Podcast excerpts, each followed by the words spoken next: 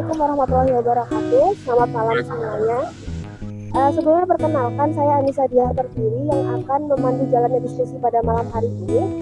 Jadi pada kesempatan kali ini kita akan membahas isu yang sekiranya dekat sama kehidupan kita yaitu mengenai isu pencemaran lingkungan dan bagaimana sih kaitannya dengan uh, media.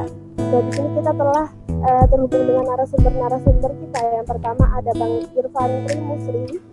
Jadi Bang Irfan ini adalah Direktur Walhi, Lampung Wahana Lingkungan Hidup. Selamat malam Bang Irfan. Selamat malam Pak Dia. Ya, uh, selanjutnya ada juga Bang Juwendra Asiansyah. Jadi Bang Juwe ini adalah jurnalis dan juga penulis buku Sekincau. Selamat malam Bang Juwe. Selamat malam Nisa, Assalamualaikum warahmatullahi wabarakatuh. Uh, ada juga uh, narasumber kita satu lagi namun akan menyusul nanti yaitu Kanda M. Toha B. Sampurna Jaya. Jadi Kanda Toha ini adalah akademisi Universitas Lampung. Uh, jadi Kanda Toha ini juga pernah uh, mengenyam pendidikan S2 Lingkungan Ilmu Lingkungan Universitas Indonesia dan S3 Pengelolaan Sumber Daya Alam dan Lingkungan IPB Bogor nanti Kanda Toha akan menyusul. Nah, terima kasih ya untuk uh, narasumber-narasumber kita Bang Irfan dan Bang Jue yang sudah hadir. Nanti Kanda Toha juga akan hadir juga. Setelah hadir dalam diskusi kita malam hari ini, uh, sebelum masuk ke pembahasan, saya akan menyampaikan uh, sedikit sedikit mengantar mengenai apa sih yang akan kita bahas pada malam hari ini. Jadi seperti yang kita tahu ya kita sekarang tengah menghadapi pandemi COVID-19 di mana kita nggak bisa ngelakuin aktivitas seperti biasanya. Kita disarankan untuk melakukan aktivitas hanya di rumah saja seperti bekerja atau belajar.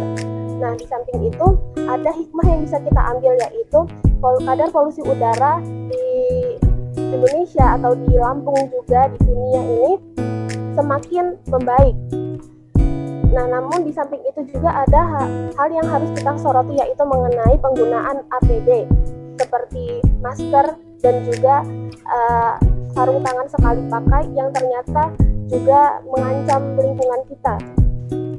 Karena limbahnya itu semakin banyak terutama saat pandemi sekarang ini berlangsung.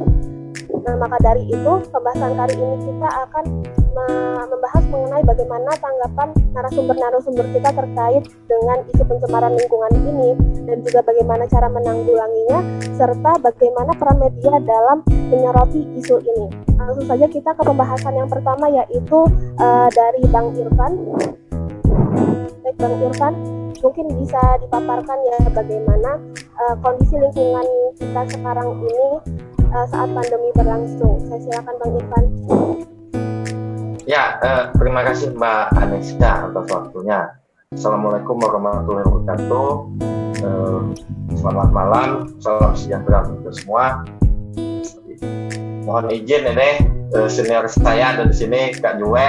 Mohon izin saya duluan eh, berbagi cerita nih dan saya mohon izin juga kepada salah satu eh, senior kita Prof. Toha Sampurna Jaya, eh, seorang akademisi Universitas Lampung Nah, mungkin di sini eh, saya akan berbagi bagaimana eh, situasi lingkungan di tengah pandemi hari ini khususnya di kota Bandar Lampung sesuai dengan tor yang dimintakan oleh kawan-kawan daerah gitu. Karena memang ada suatu ikatan yang erat bagaimana kondisi bumi, bagaimana perilaku manusia di tengah uh, situasi pandemi ini yang banyak merubah pola-pola dan sendi-sendi uh, kehidupan manusia.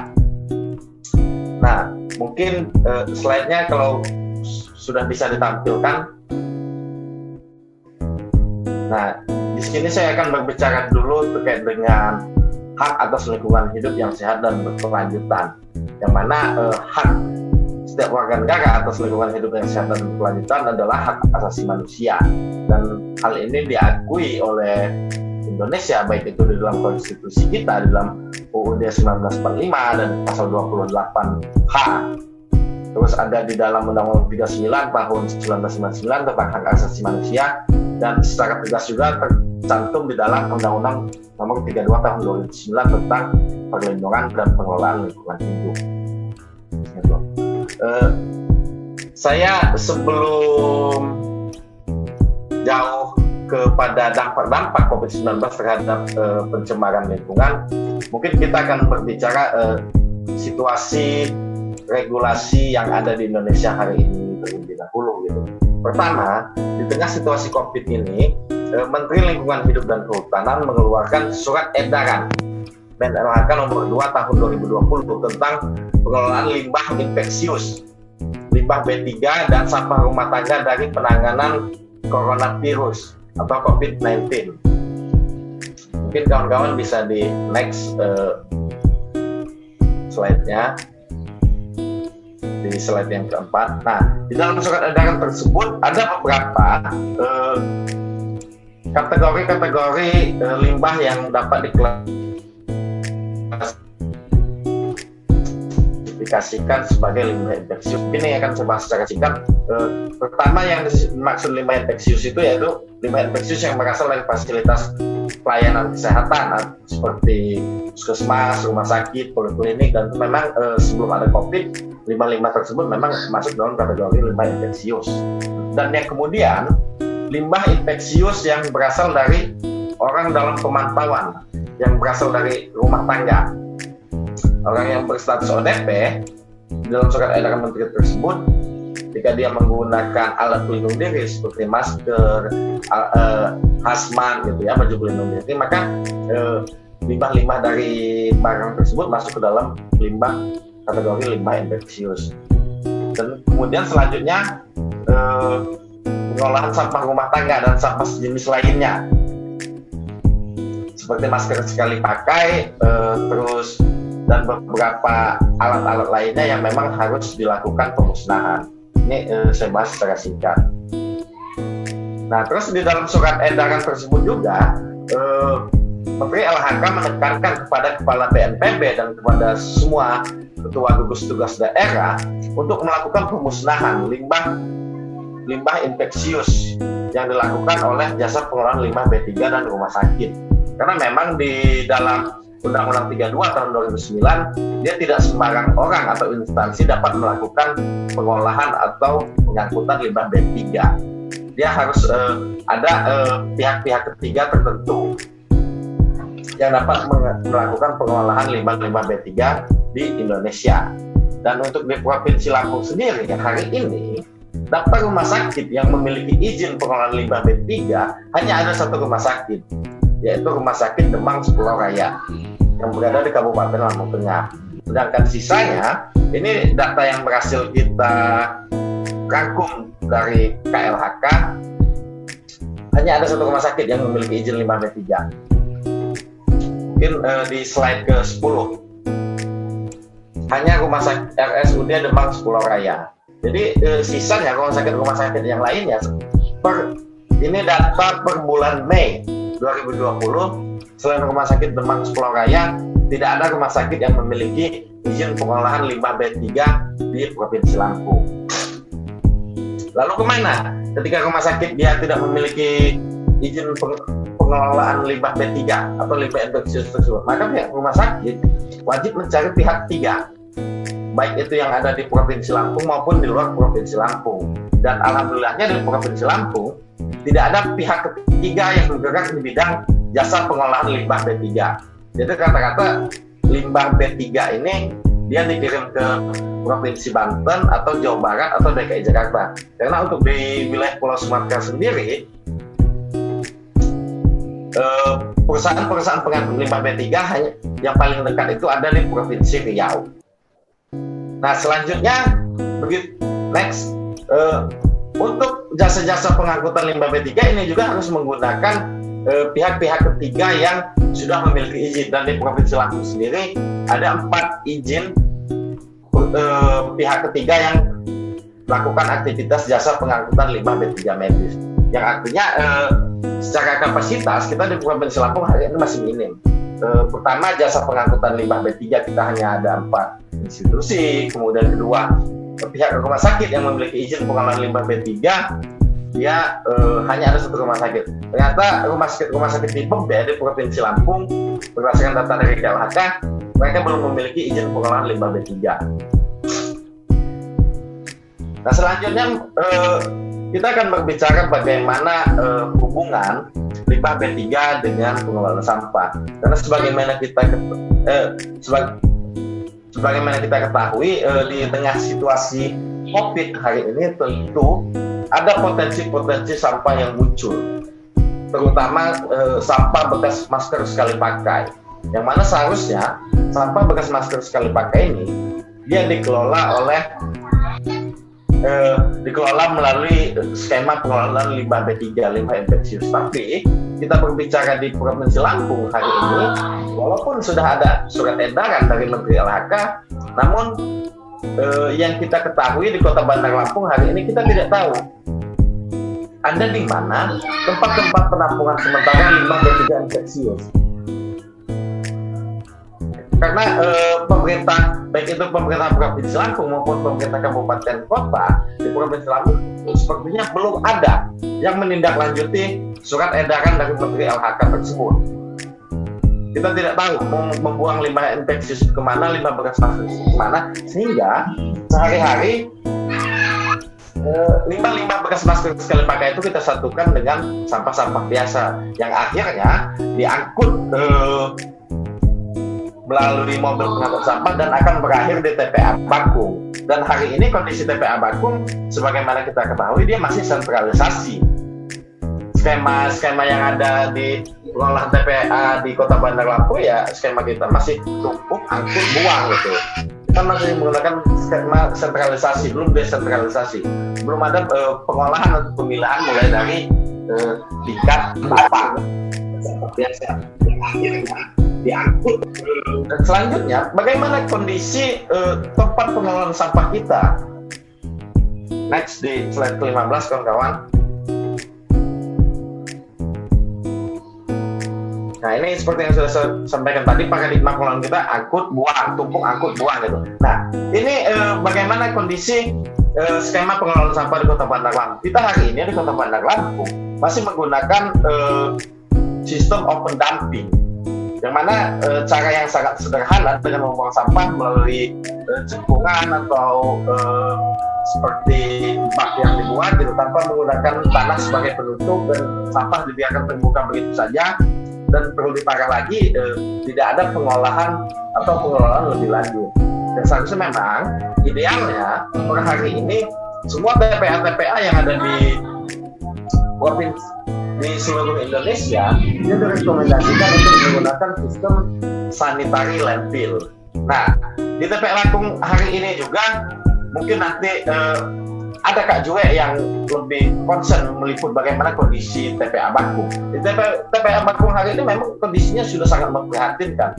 Di mana menurut Pemkot total luas area yang 14 hektar ternyata dia pengelolaannya tidak maksimal. Pernah terjadi longsoran sampah di TPA Baku, pernah terjadi limpasan air lindi, terus belum lagi di instalasi pengelolaan limbah tiganya juga yang sangat memprihatinkan. Nah, itu gambaran bagaimana uh, kondisi TPA Bakung dan kondisi pemerintah serta masyarakat kita hari ini di tengah pandemi ini. Padahal uh, pemerintah Kota Bandar Lampung sebetulnya sudah memiliki perda, perda nomor 5 tahun 2015 tentang pengelolaan sampah yang mana di dalam perda tersebut itu kalau kita berbicara regulasi Perda Kota Bandar Lampung ini sudah tidak kurang apa-apa lagi mulai dari di dalam pasal 2 terkait dengan asas manfaat, asas keadilan, asas kebersamaan sampai dengan asas keselamatan sampai dengan di dalam perda itu dijelaskan juga bahwa pemerintah Kota Bandar Lampung bisa uh, memfasilitasi uh, penyediaan tempat penampungan sampah mulai dari tingkat tapak. Namun kita berbicara fakta hari ini, apakah semua lingkungan, apakah semua RW, eh, apakah semua kelurahan di Kota Bandar Lampung dia sudah memiliki tempat pembuangan sementara sampah?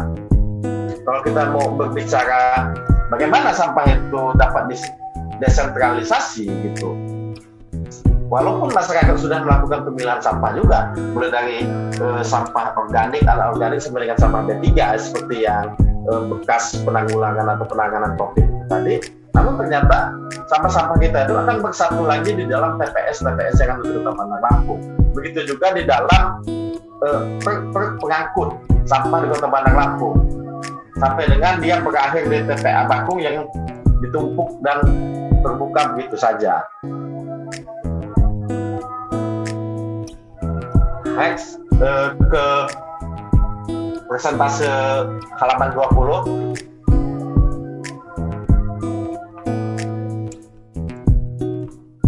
Nah, ini gambaran eh, bagaimana fakta-fakta persampahan di Kota Bandar Lampung. Karena kita berbicara di Bandar Lampung ini dengan karakteristik teluknya, di Bandar Lampung sampah itu bukan hanya dari masyarakat saja, tapi sampah-sampah dari pantai atau dari laut juga mendarat ke Pulau Lampung bermuara ke wilayah pesisir Kota Bandar Lampung yang memiliki panjang garis pantai eh, lebih kurang 27 km kalau saya tidak salah. Nah di Provinsi Lampung sendiri dengan penduduk lebih dari satu juta jiwa, rata-rata sampah yang masuk di TPA Bakung sendiri setiap harinya ada 1000 ton per hari.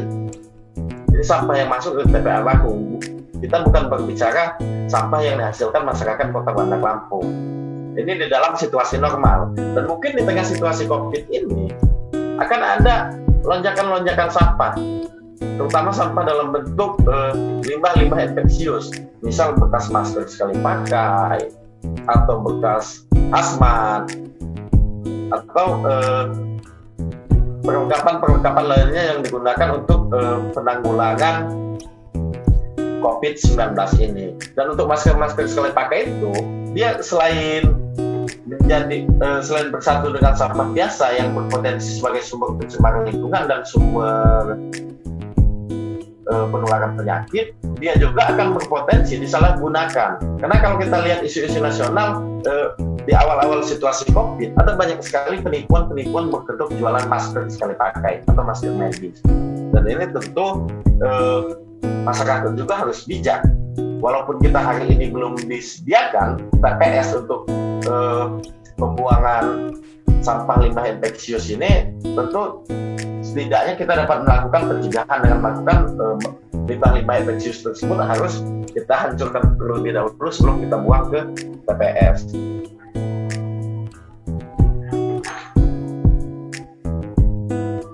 Nah mungkin uh, saya dikasih waktu berapa menit nih panitia?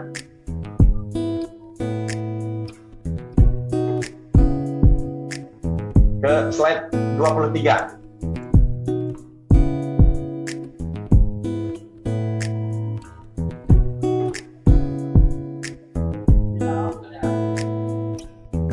ada dua menit lagi ya bang?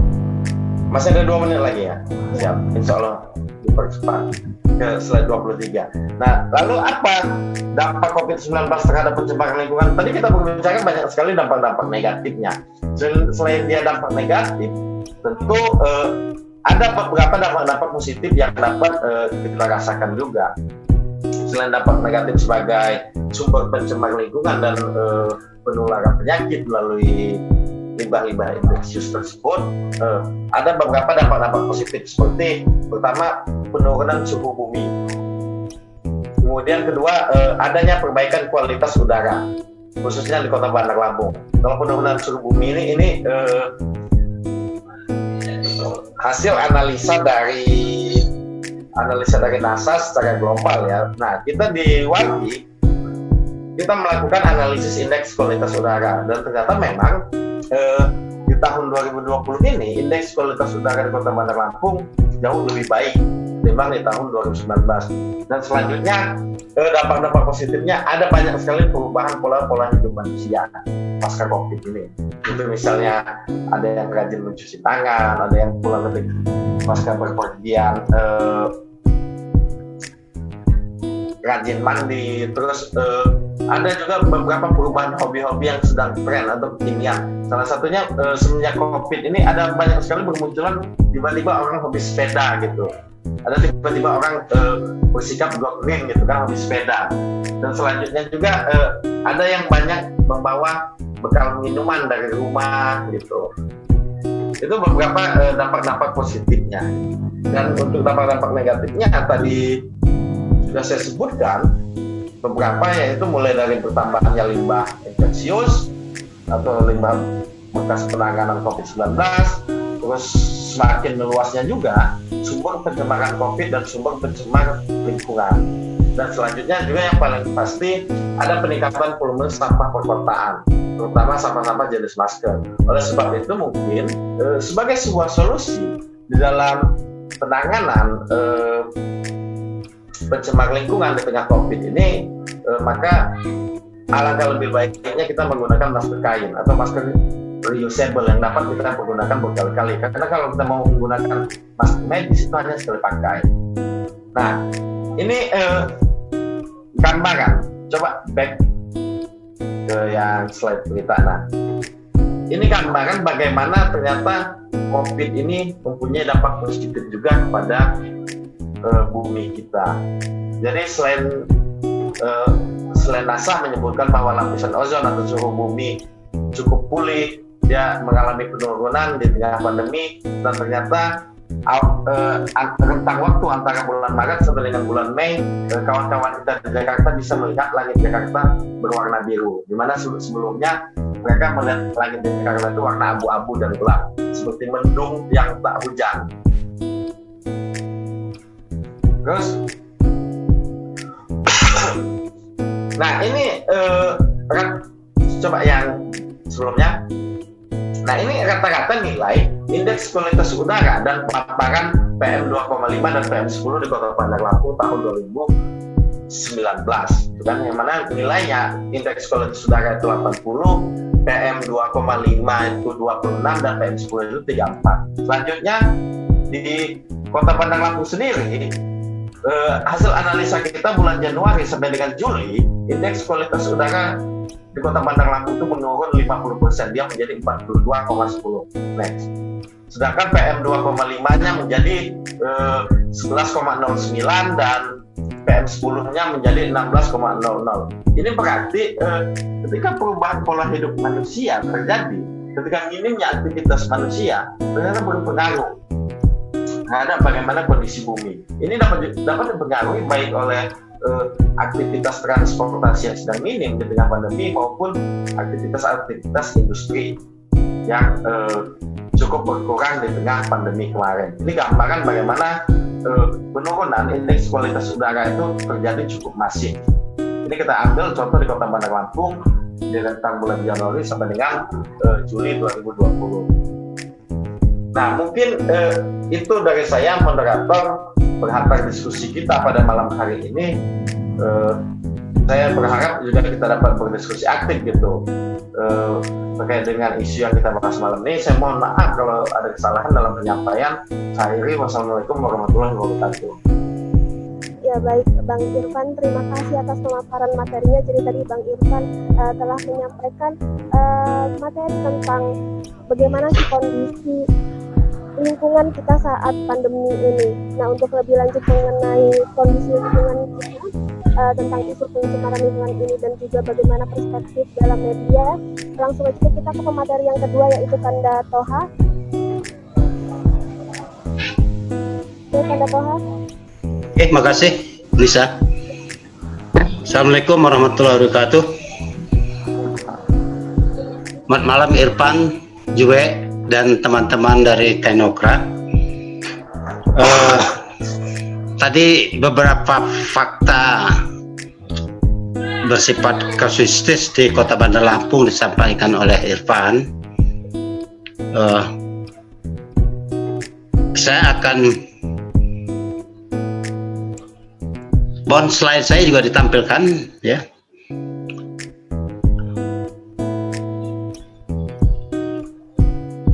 Nah, saya akan bicara tentang pencemaran lingkungan dalam konteks peran media yang mungkin lebih bersifat uh, akademik dan konseptual gitu ya. Ini harus perlu saya sampaikan dari awal. Uh, kalau bicara tentang data, data dan fakta, mungkin pada kesempatan lain, seperti yang disampaikan Irfan tadi, sebagian besar itu proses perubahan yang terjadi di Bandar Lampung dan tentang sampah uh, saya juga mengikuti dengan intens gitu karena kebetulan disertasi saya dulu di S3 bicara tentang sampah Bandar Lampung. Nah, pada kesempatan ini saya bicara tentang uh, pencemaran lingkungan gitu ya. Jadi pencemaran itu sebenarnya kita pahami sebagai suatu uh, peristiwa yang tidak kita inginkan menjadi gangguan dan merusak lingkungan bahkan bisa menimbulkan kematian bukan hanya kematian manusia tapi makhluk hidup yang lain ya. Itu pencemaran. Dan biasanya kita juga nyebut pencemaran itu adalah polusi. Ya. Kemudian polusi ini bisa terjadi ya dan sangat berbahaya baik itu dalam bentuk polusi udara, polusi tanah, polusi air dan suara yang itu menyebabkan krisis lingkungan dan berpengaruh kepada kesehatan manusia. Ya. Maka kita bisa mengatakan secara umum pencemaran ini dapat kita kelompokkan ya menjadi empat penyebab ya. Pertama kegiatan rumah tangga ya. Kemudian kegiatan pertanian, kegiatan industri dan kegiatan transportasi. Ini penyebabnya. Dari penyebab ini akan melahirkan bermacam-macam limbah gitu ya. Paling tidak sekarang bertambah limbah itu selain limbah perkotaan karena kegiatan rumah tangga khususnya kemudian terus naik saja ya limbah pertanian, limbah industri, limbah pertambangan, limbah perorganisasian dan limbah perang dan yang terakhir yang sekarang lagi diributkan adalah limbah alat pelindung diri APD. Tetapi saya ingin mengatakan meningkatnya lembah apa limbah APD karena COVID-19 ini itu memberikan imbas terhadap penurunan limbah yang lain, termasuk sampah kota. Hasil pengamatan saya, dengan adanya COVID-19 ini, itu sampah perkotaan, sampah industri, ya, itu menurun secara drastis. Bayangkan saja sampah perumahan dalam konteks perdagangan, warung rumah makan, hotel itu off semua. Padahal sampah-sampah warung rumah makan dan hotel itu mendominasi untuk sampah uh, perkotaan. Tapi dengan adanya COVID-19 ini akan menurun. Tetapi di lain pihak memang meningkatnya sampah APD yang sebenarnya sampah APD itu termasuk dalam B3 ya. Dijelaskan oleh Irfan. Kalau B3 mestinya penanganannya juga bersifat tersendiri dan penanganannya itu harus melalui satu mekanisme tersendiri yang tidak bisa dilakukan secara umum. Nah, kita juga belum mendapat informasi bagaimana pengelolaan limbah dari APD tadi ya, alat pelindung diri dari semua rumah sakit yang ditunjuk untuk menangani uh, COVID-19 ini bagaimana koordinasi penanganan limbahnya. Nah, informasi itu mestinya bisa kita cari, kita dapatkan informasinya bagaimana pengelolaan. Karena itu termasuk dalam konteks termasuk limbah B3 ya. Oke, dari perkembangan limbah ini maka kita bisa mengatakan pencemaran itu bisa kita kelompokkan menjadi empat kategori ya. Pertama pencemaran udara. Ya. Di mana pencemaran udara ini yang dapat menimbulkan pemanasan global karena efek rumah kaca. Ya. CO2, metan ya, O3, NOx maupun chlorofluorokarbon CFC dan itu terjadi di kota-kota besar biasanya. Sumber pencemarnya ada pembakaran ya. Kemudian juga uh, kendaraan dan industri, kemudian juga sampah kota barang-barang yang mengandung CFC. Ini beberapa yang menyebabkan pencemaran. Kemudian pencemaran air ya. Pencemarannya adalah sampah, jelas tadi limbah industri, bahan-bahan kimia, pencemaran dan sebagainya, maupun air permukaan. Nah, yang kita khawatirkan juga khususnya pencemaran air ini adalah dampak lanjutan dari pencemaran tanah yang kena akibat hujan itu merembes ke dalam tanah dan menjadi pencemaran bergabung dengan pencemaran air. Nah, yang ketiga, pencemaran itu adalah tanah. Tadi saya katakan akibat pestisida di bidang pertanian yang banyak mengandung kimia dan ter keempat adalah pencemaran suara akibat kebisingan yang berlangsung sehari-hari, terutama di kota besar dan selain kemajuan teknologi dan juga pada penduduk. Nah ini saya katakan tadi dalam konteks ini dengan adanya COVID-19 maka terjadi penurunan khususnya pencemaran suara dan pencemaran udara.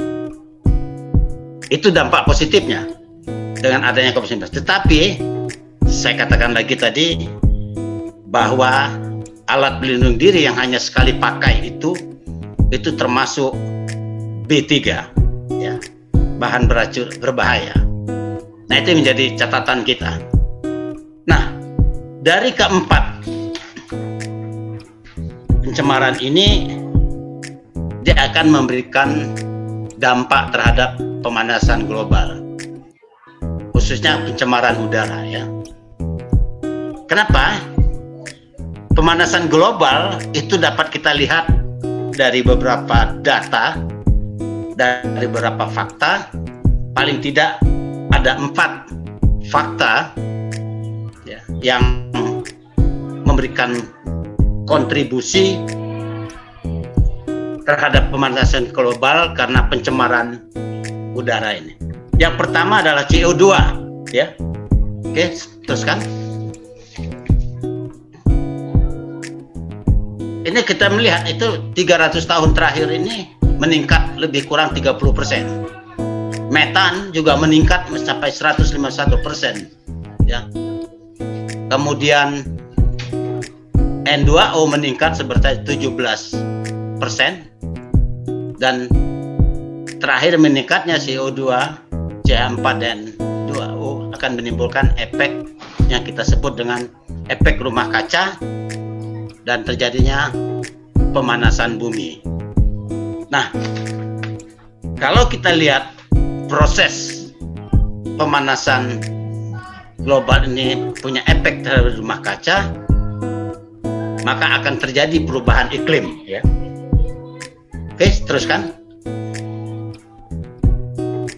Ini gambaran bagaimana efek rumah kaca di dalam uh, siklusnya dari proses cahaya matahari ya mempunyai efek rumah kaca menuju bumi kemudian dipantulkan kemudian CO2 matahari kembali kembali ke bumi kembali.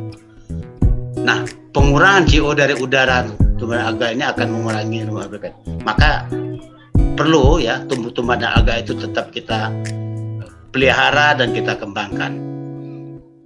Oke dari hal ini maka saya ingin mengatakan secara umum perubahan iklim global itu memang sudah terjadi berikutnya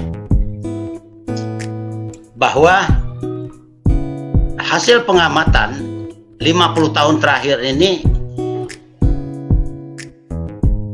ada bukti yang baru dan cukup kuat pemanasan yang terjadi ini disebabkan oleh tindakan manusia. Jadi tindakan manusia itu dapat berupa tiga hal berikutnya. Silakan. Yang pertama adalah revolusi industri, berkembangnya industri, kemudian penggunaan bahan-bahan bakar fosil dan yang ketiga deforestasi, penggundulan hutan. Nah, inilah sebenarnya penyebab utama pemanasan bumi yang menimbulkan uh, pemanasan global dan ketiga ini adalah tadi dikatakan kena aktivitas manusia. COVID-19 itu mau tidak mau ya mengurangi aktivitas manusia. Artinya apa? Artinya bahwa pencemaran lingkungan, pemanasan global yang terjadi itu karena tindakan kita manusia. Nah, kalau itu ingin kita kendalikan, ingin kita uh, perbaiki secara bertahap, maka aktivitas manusia saya tidak mengatakan dikurangi, tapi harus dikendalikan sebaik-baiknya dan bisa beradaptasi dengan lingkungan.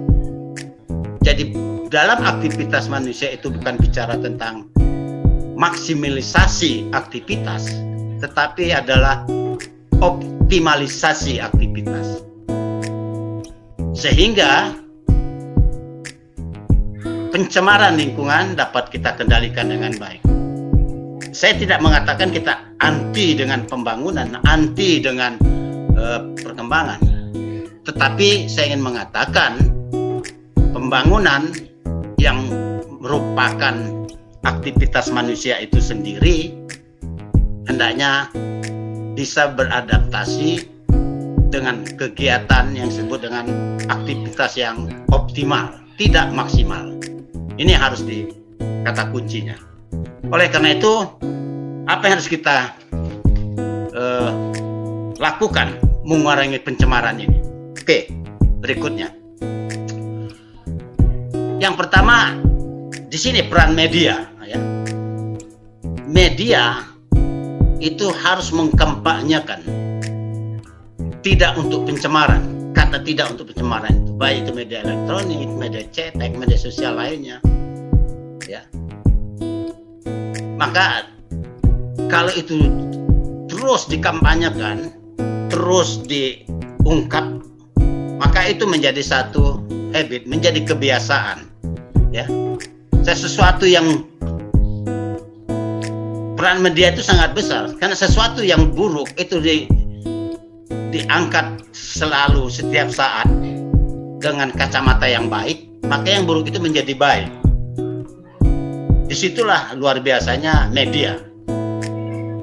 Dia bisa merubah image, merubah persepsi, dan bisa merubah jalan pikiran manusia. Maka tidak salah kalau media ya itu menjadi pilar keempat di dalam demokrasi selain eksekutif, legislatif dan uh, yudikatif ya. Yang kedua ya yang harus kita lakukan dalam meningkatkan peran etika lingkungan.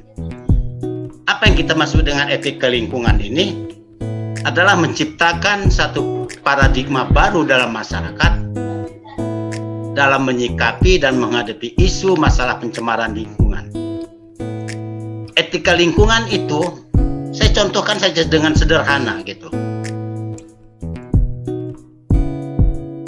Kalau kita disuguhi minum, Anissa disuguhi minum, ya umpamanya. Halo? Kalau Anissa disuguhi minum, sebaiknya minuman itu dihabiskan dalam satu gelas, jangan ditinggalkan, disisakan. Ini kan ada kecenderungan kita kalau dikasih minum dalam gelas itu tidak dihabiskan. Karena takut dianggap oh, wah haus betul gitu. Malah tidak tidak etis. Bukan tidak etis. Itu adalah satu etika bagaimana kalau kita meminum itu harus dihabiskan betul tidak boleh ditinggalkan bayangkan kalau kita datang ke pesta. Kalau ada 100 orang dikasih minum 100 gelas gitu ya. Kalau kita sisakan seperempat gelas, berarti ada 25 gelas yang akan menjadi limbah, yang akan menjadi uh, sampah, yang akan kita sebut akan menjadi uh, hal yang tidak berguna. Oleh karena itu, itu salah satu meningkatkan etika kita lingkungan. Ya, menciptakan satu sikap supaya menghargai. Dari sederhana itu saja dari minuman saja. Kalau dia beri minum satu gelas ya habiskan. Kalau memang tidak haus jangan disentuh minuman itu. Ini kan kita enggak nih kalau kita lebaran ini kayak kemarin gitu. Datang bertamu disuguhin minum. Karena kita sebenarnya nggak haus tapi nggak enak sama tuan rumah ya kita cicip aja sedikit. Tempelkan bibir ke, gelas. Sedikit saja. Serut. Sudah itu ditinggal. Pasti setelah saudara pergi minuman yang dalam gelas tadi itu akan dibuang oleh tuan rumah. Karena sudah saudara minum. Walaupun hanya satu titik. Tapi kalau saudara katakan maaf saya yang barusan saja minum. Kalau saudara tidak sentuh gelas itu tidak saudara minum sedikit pun maka minuman dalam gelas itu akan digunakan lagi. Karena tuan rumah melihat bahwa itu belum sempat disentuh apalagi diminum. Itu bicara etika kita. Itu hal yang paling sederhana. Begitu juga kalau ngambil makanan. Ya. Ambillah sedikit saja dulu. Kalau kurang bisa nambah. Ini kan enggak gitu. Ngambil sebanyak-banyaknya akhirnya bersisa banyak.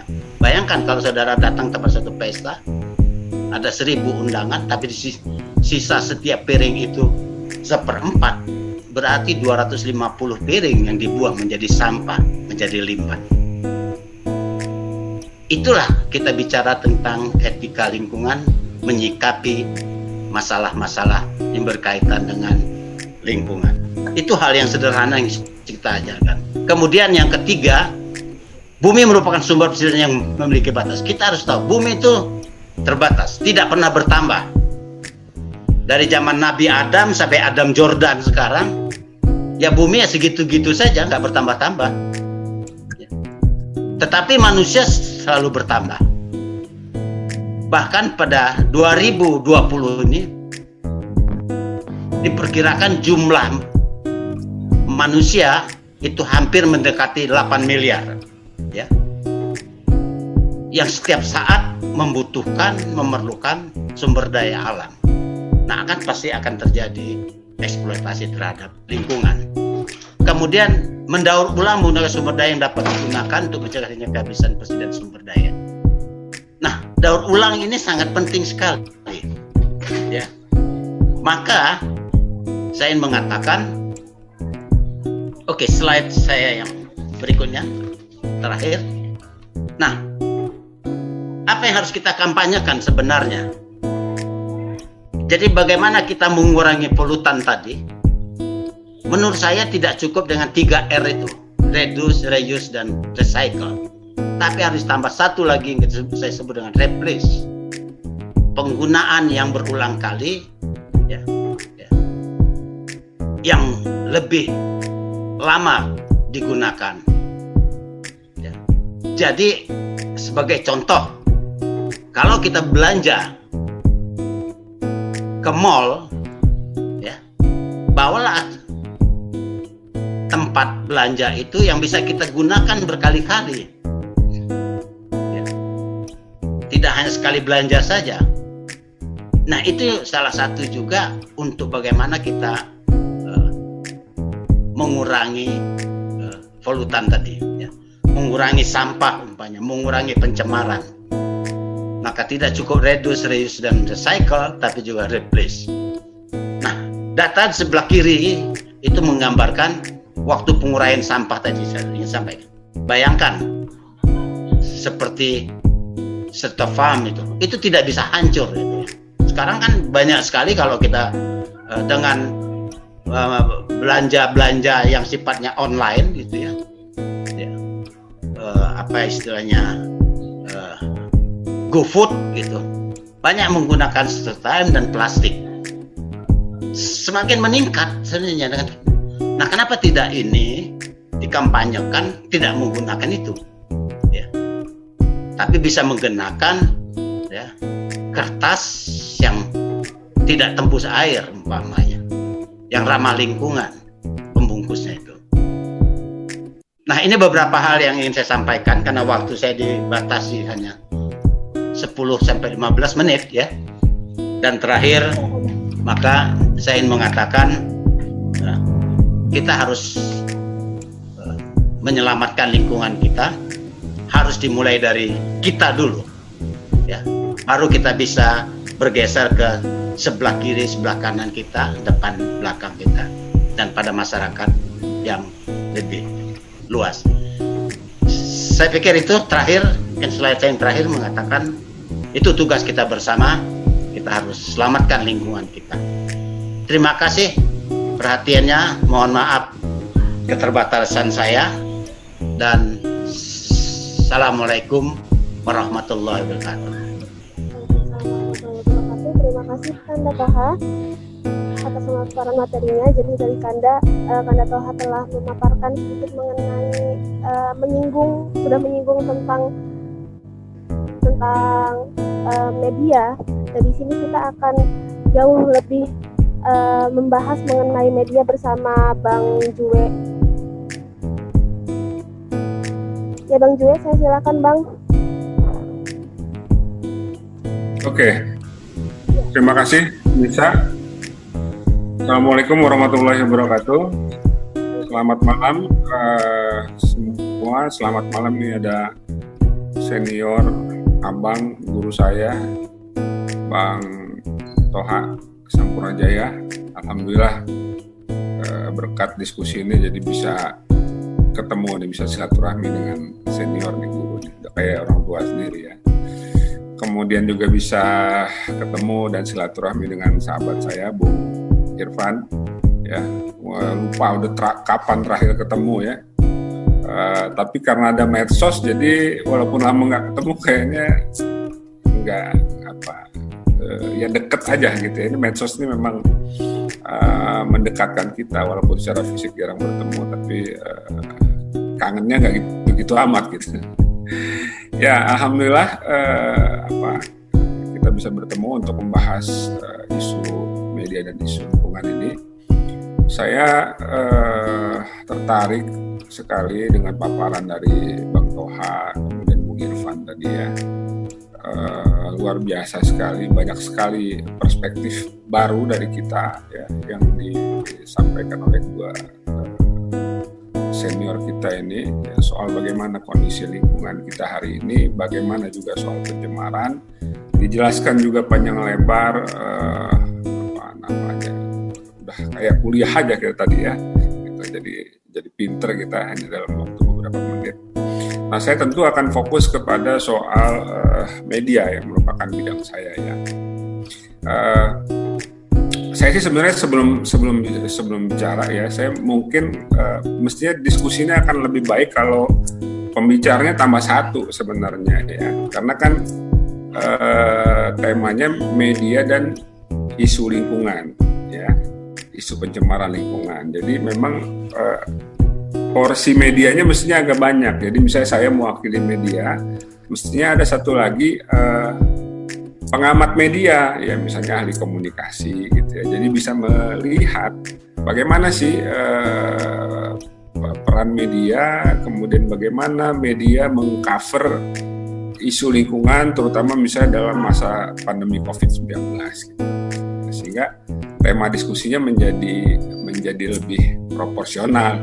Kalau ini kan jadi pencemaran lingkungan yang lebih banyak gitu. Walaupun kita bertambah perspektif soal isu lingkungan, tetapi soal media bagaimana cover ya meliput isu lingkungannya menjadi saya menjadi kurang maksimal gitu. Tapi saya akan mencoba memanfaatkan waktu yang ada ya jadi menurut saya begini, apa yang disampaikan oleh Bang Toha, disampaikan Irfan tadi kan sebenarnya isu-isu yang menarik ya, pelajaran-pelajaran penting, pengetahuan-pengetahuan berharga. Nah pertanyaannya selama ini, ya, apakah kita cukup banyak menemukan eh, hal-hal uh, hebat itu dalam media massa kita, ya, terutama misalnya skupnya Lampung. Uh, kalau boleh jujur, saya kira mungkin tidak banyak ya, tidak banyak kita menemukan eh, penjelasan-penjelasan uh, tadi di media masa kita ya.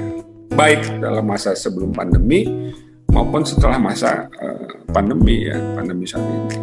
Sangat minim. Coba kita lihat pemberitaan media kita hari ini ya soal pandemi. Ya melulu dari awal bicara soal bagaimana virus ini ada bagaimana virus ini berkembang ya, segala macam kaitan dengan virus ini soal ekonominya soal upaya-upaya pencegahan dan seterusnya dan seterusnya.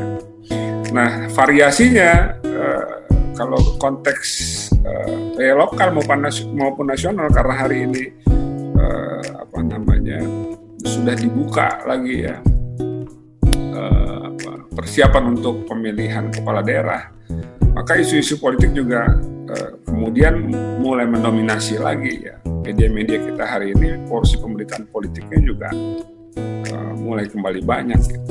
nah, dengan segala variasinya juga nah di mana isu pencemaran lingkungan.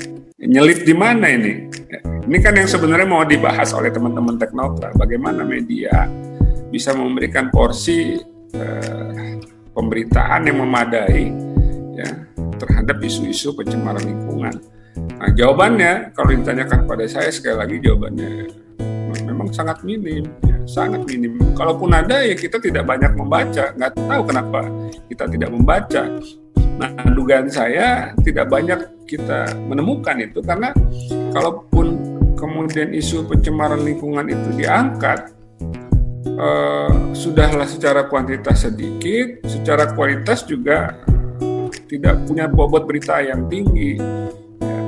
Eh, isu-isunya isu-isu yang dangkal, mungkin juga hal-hal yang sifatnya seremonial gitu ya, tidak menyentuh uh, hal yang substansial ya.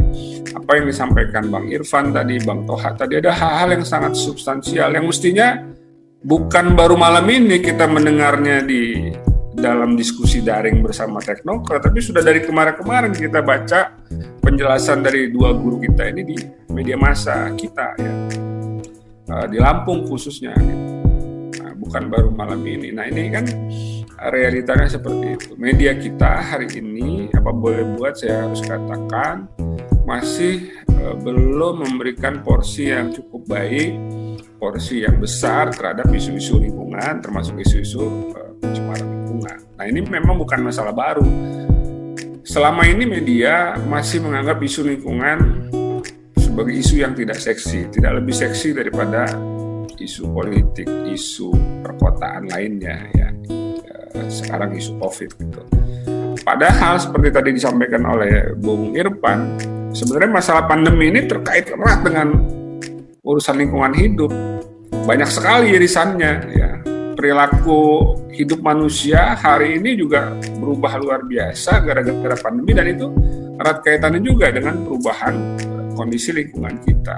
Jadi ini sangat dekat sebenarnya. Tapi lagi-lagi sudah sedemikian dekat pun ternyata media tidak memberikan porsi yang cukup besar. Dalam skup lokal lagi-lagi misalnya, kalau tadi Bung Irfan memberi contoh bagaimana uh, media massa di Jakarta, saya lebih suka menyebut media massa Jakarta ketimbang media massa nasional ya, uh, mem membuat berita soal langit Jakarta gitu, yang yang menjadi lebih cerah, menjadi lebih biru gara-gara pandemi, gitu. karena aktivitas manusia banyak berkurang ya dan sehingga otomatis polusi udara juga berkurang ya. Maka langit Jakarta menjadi lebih cerah lebih biru dan seterusnya. Nah apakah kita melihat pemberitaan yang serupa ada di di Lampung? Padahal sebenarnya tadi datanya ada dari Bung Irfan ya tapi lagi-lagi data itu hanya ada di hanya ada di Bung Irfan di Walhi.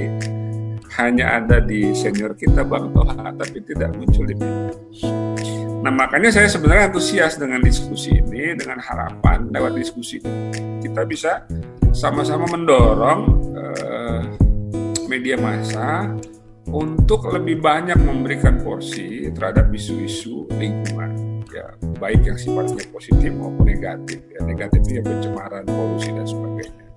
Ya selama ini kan media atau wartawan yang membahas isu pencemaran lingkungan itu, isu-isu lingkungan itu seperti kalau sering saya ibaratkan itu seperti uh, berada di jalan yang sunyi ya. sepi gitu ya. Nggak banyak yang mau ikutan meniti jalan itu sepi sekali. Nah mari bersama-sama kita mendorong ya agar teman-teman media ya, mau memberikan porsi lebih besar terhadap isu lingkungan. Uh, kalau ada perspektif bahwa isu lingkungan itu pembacanya sedikit, tidak tidak menarik, tidak punya nilai berita, ini saya kira lebih menarik untuk kita bahas ya karena perspektif itu per, eh, persepsi itu menurut saya adalah persepsi yang keliru. Uh, semua isu itu punya nilai berita, semua isu itu menarik. Tinggal kemampuan jurnalis, kemampuan media massa untuk mengemas isu tersebut sehingga dia menjadi sesuatu yang menarik ya. Kadangkala uh, teman-teman jurnalis, teman-teman media uh, karena tidak memiliki skill yang memadai, ya pengetahuan yang memadai, lalu menganggap isu-isu seperti lingkungan tidak cukup menarik ya. Jadi saya juga mendorong teman-teman untuk meningkatkan keterampilannya gitu sehingga tertantang untuk uh, mengangkat isu lingkungan ini cukup menarik. Uh, ada banyak sekali contoh contoh liputan, contoh uh, berita ya baik nasional maupun internasional yang uh, temanya tema lingkungan dan cukup menarik ya. Uh, salah satu tulisan terbaik, ya, reportase terbaik, liputan terbaik dalam satu abad itu uh, mengangkat isu lingkungan. Judulnya Silent Spring yang nulis uh, Rachel Carson tahun 1962 ya bulan September 1962 dipublikasikan. Itu adalah uh, tulisan yang sangat bagus tulisan sangat panjang tentang isu lingkungan yang bercerita soal penggunaan pestisida secara serampangan di Amerika Serikat ya jadi waktu itu lagi petani gitu industri uh, pertanian lagi seneng-senengnya pakai pestisida ya uh, hamanya itu banyak banyak yang mati ya dan kemudian hasil pertanian meningkat drastis gitu. Nah, maka berlomba-lomba lah dipakai pestisida untuk lahan-lahan pertanian. Tapi tanpa disadari dampaknya ternyata secara luas itu justru merusak lingkungan ya karena ada rantai makanan yang terputus ya. Eh, hama-hama itu kan sebenarnya juga bagian dari rantai makanan. Burung-burung misalnya memakan eh, hama-hama itu. Nah, ketika Eh, makanan para pemangsa seperti burung itu hilang, ya, maka rantai makanan alami itu terputus dan pada akhirnya uh, kondisi uh, lingkungan secara alamiah rusak dan seterusnya. Nah ini dibuat menjadi satu tulisan yang sangat indah oleh Rachel Carson judulnya Silent Spring ya. Uh, musim semi yang sunyi yang nggak ada suara burung gitu dan dinobatkan sebagai salah satu tulisan terbaik dalam satu abad pada awal 2000-an ya. Nah, jadi sekali lagi saya kira mari lewat momentum diskusi ini Teknokra mendorong agar media massa, agar wartawan di Lampung mau lebih banyak memberitakan isu lingkungan ya. Dan yakinlah bahwa isu lingkungan itu cukup menarik. Tinggal bagaimana teman-teman meningkatkan skillnya untuk bisa mengemas isu yang dianggap tidak populer ini ya. Kalau isu politik isu kriminal lain-lain itu sudah memang sudah sehari-hari lah gampang. Nah isu ini saya kira cukup menarik. Nah saya pribadi uh, dalam masa pandemi bahkan menulis dua tulisan panjang yang tadi sudah disinggung oleh Bung Irfan uh, yang itu merupakan isu lingkungan ya. Secara spesifik saya menulis soal instalasi pengolahan lumpur tinja bakung ya. Eh, di Teluk Betung ini lokasinya satu komplek dengan tempat pembuangan akhir sampah bakung ya berhadap-hadapan ini luar biasa isu apa eh, soal pembuangan limbah tinja ini. Ini sebenarnya masalah yang sangat rumit kompleks ya dan secara nilai berita sebenarnya tinggi ya tinggi.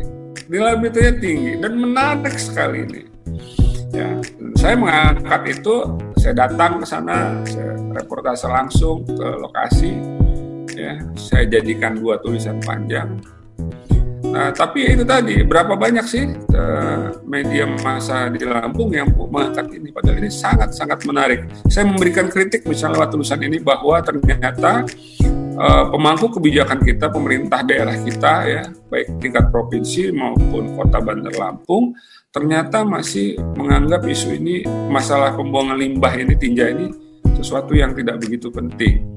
Ya, terlihat dari kebijakan anggaran pemerintah kota misalnya tidak segan-segan untuk mengeluarkan uang sampai 40-50 miliar untuk membangun flyover. Ya, tahun ini pemerintah kota Bandar Lampung mengalokasikan 132 miliar, ya, kurang lebih untuk membangun dua flyover dan satu underpass. Jadi kalau dirata-ratakan satunya lebih 40 miliar dan kita tahu ya terlepas memang mungkin ada manfaat tapi harus kita akui di beberapa tempat yang dibangun flyover toh kemacetan tidak hilang ya dan saya tidak bisa mengatakan pembangunan flyover itu sebagai investasi. Nah sementara di, di sisi lain IPLT kita yang sudah parah sekali kondisinya dan itu kemudian membuat bukan hanya membuat limbah-limbah itu tidak terkelola dengan baik, tetapi juga menimbulkan pencemaran khususnya di lingkungan terdekat IPLT Bapuk itu. Uh, kalau mau dibenahi secara secara fundamental ya diperluas, di, uh, apa, dibangun kembali, di, dikelola dengan mesin yang lebih modern, itu hanya membutuhkan dana 15 sampai 16 miliar, 15 sampai 16 miliar. Dan itu akan menjadi investasi hitungan saya kalau dikelola dengan benar. Dalam dalam satu tahun dalam satu tahun ya itu minimal bisa menghasilkan 6 miliar. Satu tahun bisa 6 miliar ya. Itu minimal estimasi yang rendah artinya tiga tahun itu bisa 18 miliar. Nah, artinya apa?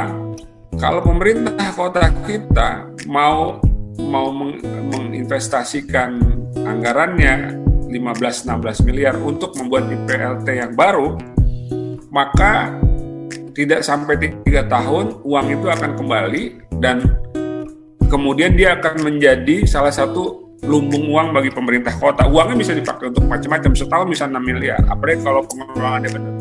Mungkin bisa 10 miliar. Dan yang lebih penting adalah masalah pengelolaan tinja kita menjadi hilang ya lingkungan menjadi lebih sehat, masyarakat sekitar juga tidak uh, apa namanya tercemar lagi uh, air sumurnya dan seterusnya dan seterusnya.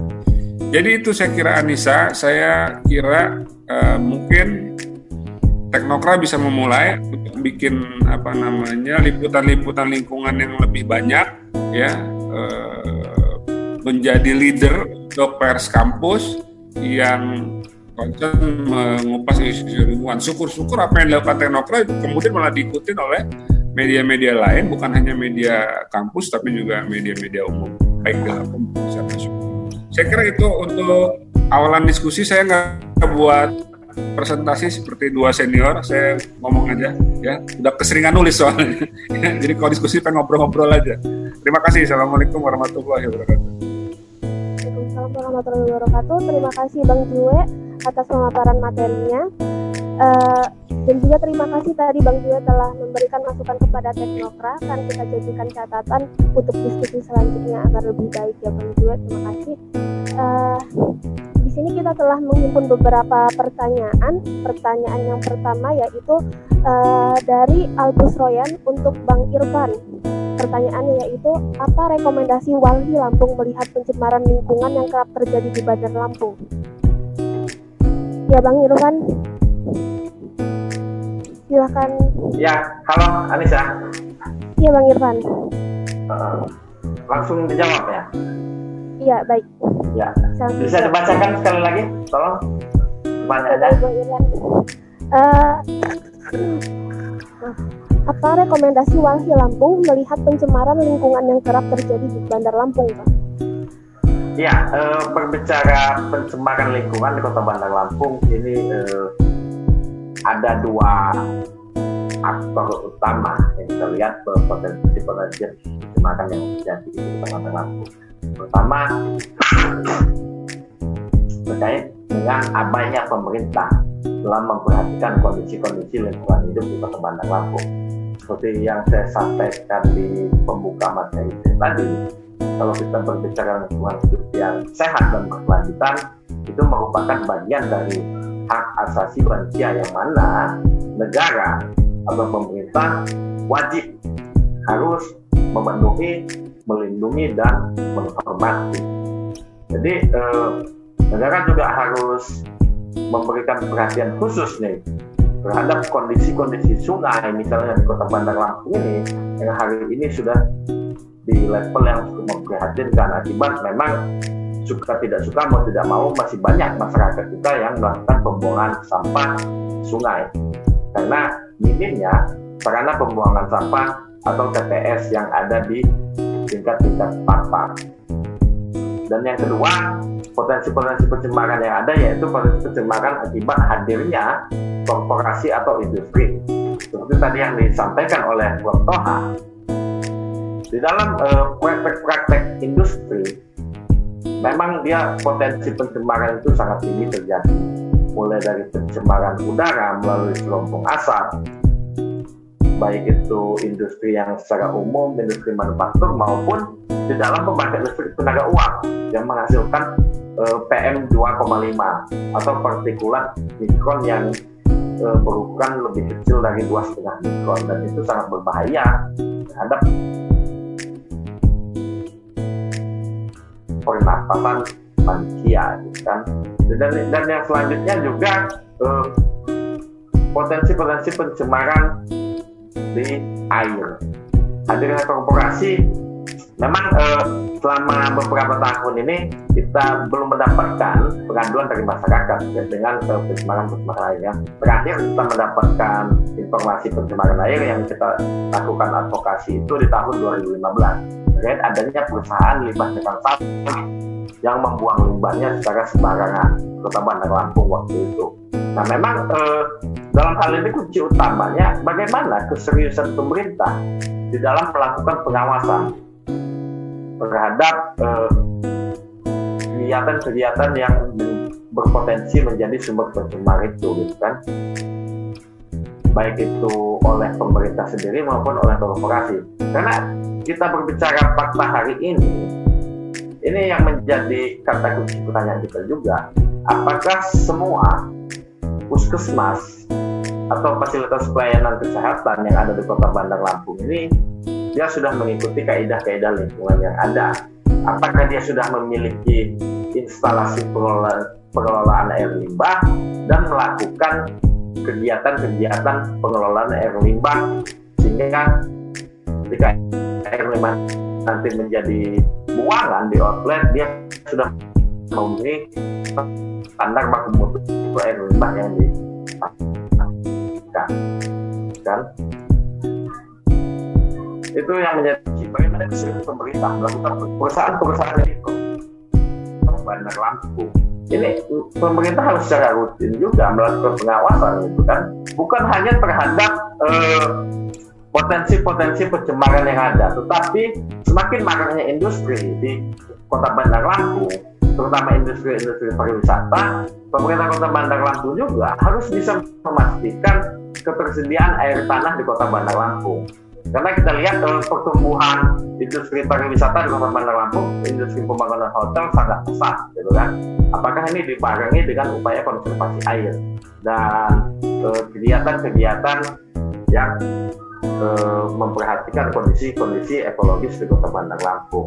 Maka eh, rekomendasi kita kepada pemerintah terkait dengan pencemaran lingkungan, pemerintah juga harus lebih serius melakukan pengawasan dan kalau memang ada korporasi-korporasi yang terbukti melakukan eh, kejahatan-kejahatan eh, lingkungan atau pelanggaran-pelanggaran tindak pidana lingkungan itu pemerintah juga dengan segan untuk mengupayakan pidana. Jangan eh, diupayakan sanksi administratif terlebih dahulu. Karena kita ini sudah terlalu sering ketika terjadi pelanggaran-pelanggaran eh, pemerintah menggunakan upaya-upaya sanksi administratif terlebih dahulu. Padahal seharusnya pemerintah juga bisa eh, melakukan upaya pidana ataupun pemerintah sendiri melakukan gugatan terhadap eh, pelaku-pelaku kejahatan lingkungan yang ada di kota Bandar Lampung. Mungkin eh, Selain itu juga pemerintah untuk meminimalisir sumber-sumber pencemar karena di awal tadi sudah saya sampaikan bahwa sumber pencemar ini bukan hanya dari aktivitas industri gitu kan. Abainya dalam pengelolaan tempat pembuangan akhir, apa yang terhadap uh, pengelolaan sungai, apa yang terhadap RPH, itu juga menjadi sumber-sumber pencemar lingkungan. Bagaimana uh, berkurangnya indeks kualitas udara di Kota Bandar Lampung, bagaimana eh, berkurangnya ketersediaan air tanah, kualitas air tanah, itu juga harus menjadi perhatian pemerintah. Pemerintah harus bisa memenuhi eh, hak-hak masyarakat dalam lingkungan hidup yang sehat dan berkelanjutan. Tadi Bang Yue sudah singgung, kalau pemerintah bisa bangun flyover, kenapa tidak bisa bangun TPA gitu kan? Dan kata-kata seperti itu sering saya ulang juga biasanya di dalam diskusi-diskusi terkait ya kalau Pemkot bisa bangun flyover dengan dana puluhan miliar, kenapa pemerintah Kota Bandar Lampung juga tidak bisa misal menyediakan RPH publik 20% untuk masyarakat Kota Bandar Lampung, melakukan upaya normalisasi dan konservasi sungai dan air, bagaimana juga pemerintah dapat melakukan investasi untuk TPA yang ada di Kota Bandar Lampung kan. Nah, jadi eh, kata kuncinya eh, moderator dan sebenarnya bagaimana keseriusan pemerintah. Wakil tetap akan konsisten untuk terus mendorong bagaimana pemerintah dapat memenuhi dan melindungi setiap warga negara untuk mendapatkan hak atas lingkungan hidup yang sehat dan berkelanjutan sebagai bagian dari hak asasi manusia. Terima kasih.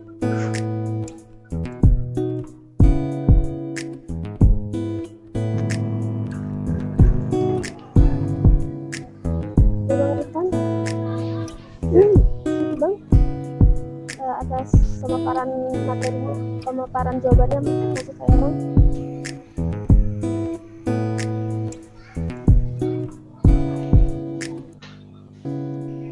ya uh, terima kasih bang Irfan atas pemaparan uh, jawabannya. Uh, pertanyaan kedua. Ini ada pertanyaan dari Yohanes Aprian Pertanyaannya, bagaimana rekomendasi penanganan limbah B3 akibat APD yang menjadi masalah baru terutama saat COVID-19 ini? Pertanyaan untuk uh, Kanda Toha. Ya, Kanda Toha. Oke, terima kasih Nisa. Uh, terima kasih Yones ya, yang sudah menanyakan tentang uh, bagaimana rekomendasi tentang penanganan limbah APD ya. Ya. Jadi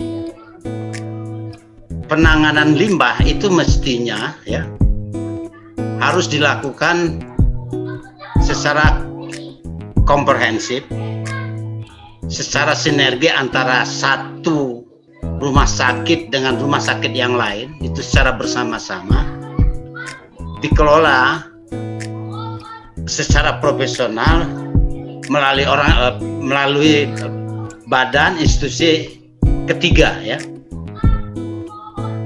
yang menangani itu secara spesifik dan profesional. Jadi tidak bi jangan pihak rumah sakit sendiri yang mengelola, tapi ada pihak ketiga yang menangani itu.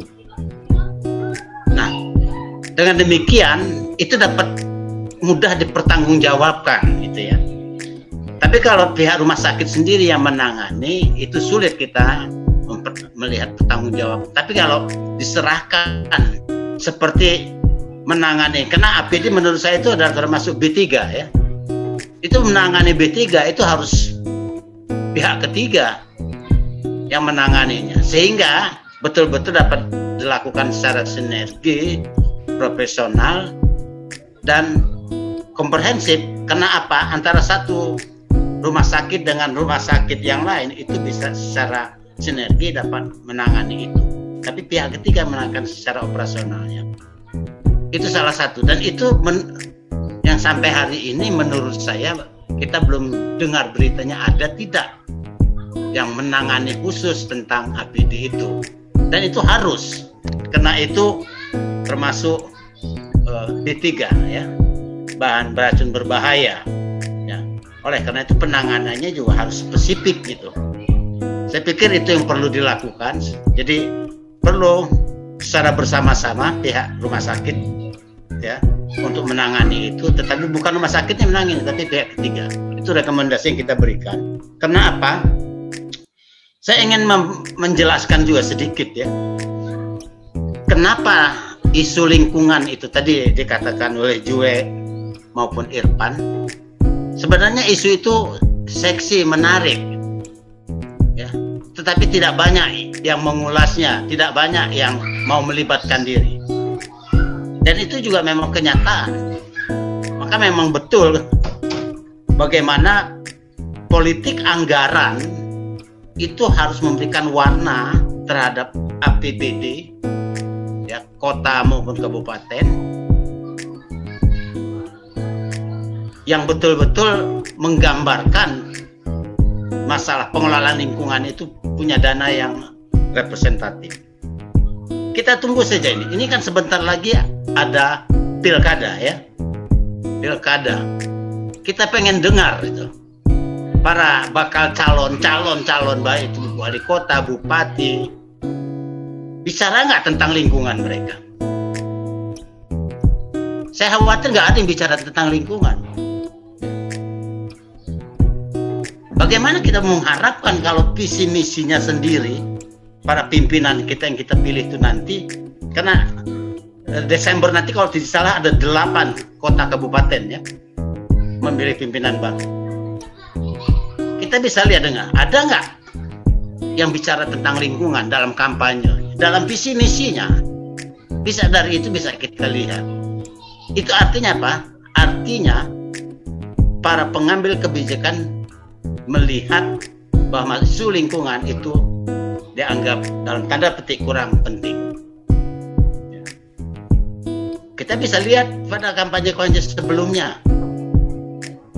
baik itu apakah legislatif atau eksekutif dalam rangka uh, kampanyenya bisa dihitung dengan jari yang bicara tentang lingkungan. Nah, saya khawatir ini nanti nggak ada yang bicara tentang lingkungan. Biasanya bicara yang yang sudah muncul dari lama, sudah sangat klasik sekaligus klise. Bicaranya pendidikan, kesehatan, ya. Itu yang difokuskan. Tapi bicara tentang lingkungan secara ini nggak ada. Nah, ini hal yang menurut saya kenapa masalah lingkungan gitu tidak tidak menarik perhatian padahal seksi maka perlu ada kata saya tadi politik anggaran untuk mendorong masalah isu-isu lingkungan ini menjadi isu yang seksi dan menarik. Nah dari anggaran saja tidak menarik, bagaimana orang akan tertarik? Nah itu kata saya. Jadi rekomendasi saya pertama kembali bagaimana tadi rekomendasinya perlu penanganan APD itu secara profesional dilakukan oleh pihak ketiga. Saya pikir itu Anissa dari saya. Terima kasih. Ya terima kasih Kandar Toha atas pemaparan jawabannya. Uh, mungkin kan Bang Irfan bisa menanggapi juga terkait uh, pertanyaan dari Yohanes tadi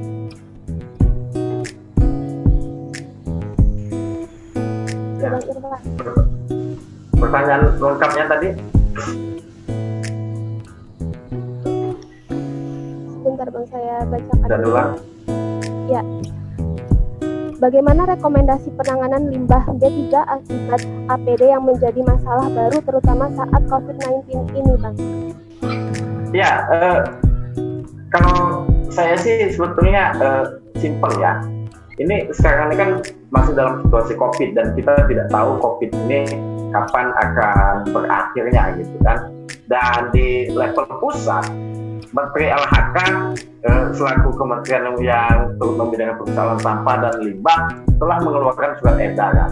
Tinggal bagaimana keseriusan pemerintah kabupaten kota untuk mengimplementasikan penyediaan atau pengadaan TPS dan pengelolaan limbah-limbah B3 yang ada tadi. Karena kita lihat sendiri ya memang di Provinsi Lampung secara sumber daya kita sangat minim untuk melakukan uh, pengolahan limbah B3 tersebut. Rata-rata pengolahan limbah uh, B3 menggunakan insinerator yang tadi disampaikan Toha uh, harus melalui pihak tiga. Memang betul tuh harus melalui pihak tiga karena seperti yang saya paparkan tadi di awal, di Provinsi Lampung hanya ada satu rumah sakit yang memiliki izin pengolahan limbah B3 dan apakah memang ketika dia memiliki izin dia melakukan pengolahan atau dia hanya punya izin saja dan dialihkan kepada tetap dialihkan kepada pihak ketiga.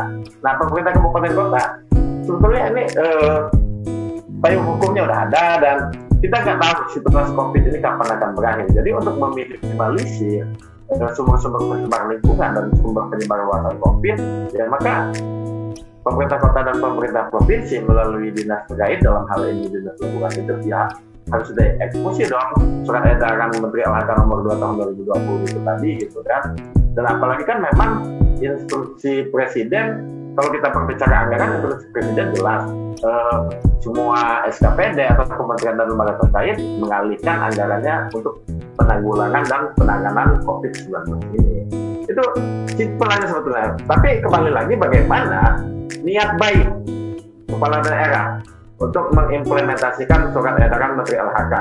Karena saya rasa saya, Mbak Anissa, Bang Juwe, dan Prof. Toha kita tidak tahu di mana ada tempat pembuangan sementara limbah infeksius di Kota Bandar Lampung.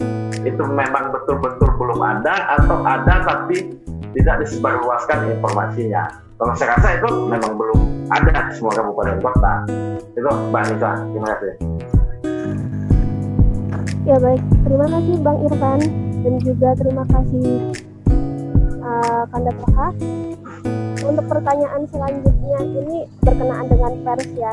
Jadi mungkin Bang Juet bisa bisa menjawab pertanyaan ini. Ini pertanyaan dari Rizky Purba. Pertanyaannya yaitu apa yang bisa kita lakukan sebagai warga biasa yang tidak punya media atau dan juga bukan jurnalis untuk ikut mengampanyakan uh, tidak uh, untuk tidak mencemarkan lingkungan sedangkan tidak punya platform media yang punya followers banyak bagaimana Bang Jue?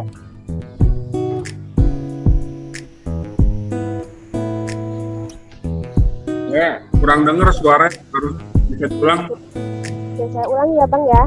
Ini pertanyaan dari Rizky Purba apa yang bisa kita lakukan sebagai warga biasa yang tidak punya media dan juga tidak punya platform media yang punya followers banyak untuk mengampanyekan uh, pencemaran lingkungan ini, Bang? Ya, terima kasih ya siap uh, pertanyaannya. Uh, begini, sekarang kan sebenarnya kita bisa keluar dari apa namanya uh, perspektif mainstream tadi ya bahwa uh, berita itu harus ada di media massa yang umum gitu ya. Nah, itu berlaku mungkin 10 tahun atau 15 tahun yang lalu. Hari ini kita uh, punya yang namanya media sosial. Ya. Uh, saya kira semua orang hari ini, uh, terutama di perkotaan ya, uh, terutama kalangan-kalangan uh, yang terdidik itu, hampir semuanya terakses memiliki akun media sosial ada Facebook, Instagram, Twitter, dan lain sebagainya. Nah, semua platform ini saya kira hari ini bisa dipergunakan ya untuk menyampaikan apa saja ya termasuk untuk menyampaikan isu-isu lingkungan ya. Kalau dulu kan semuanya harus ke wartawan. Sekarang masyarakat itu bisa langsung menyampaikan apa pun yang dia ketahui tanpa harus lewat media massa ya. Eh, dan begitu cepat ya hanya dalam beberapa menit apa yang terjadi bisa langsung disampaikan.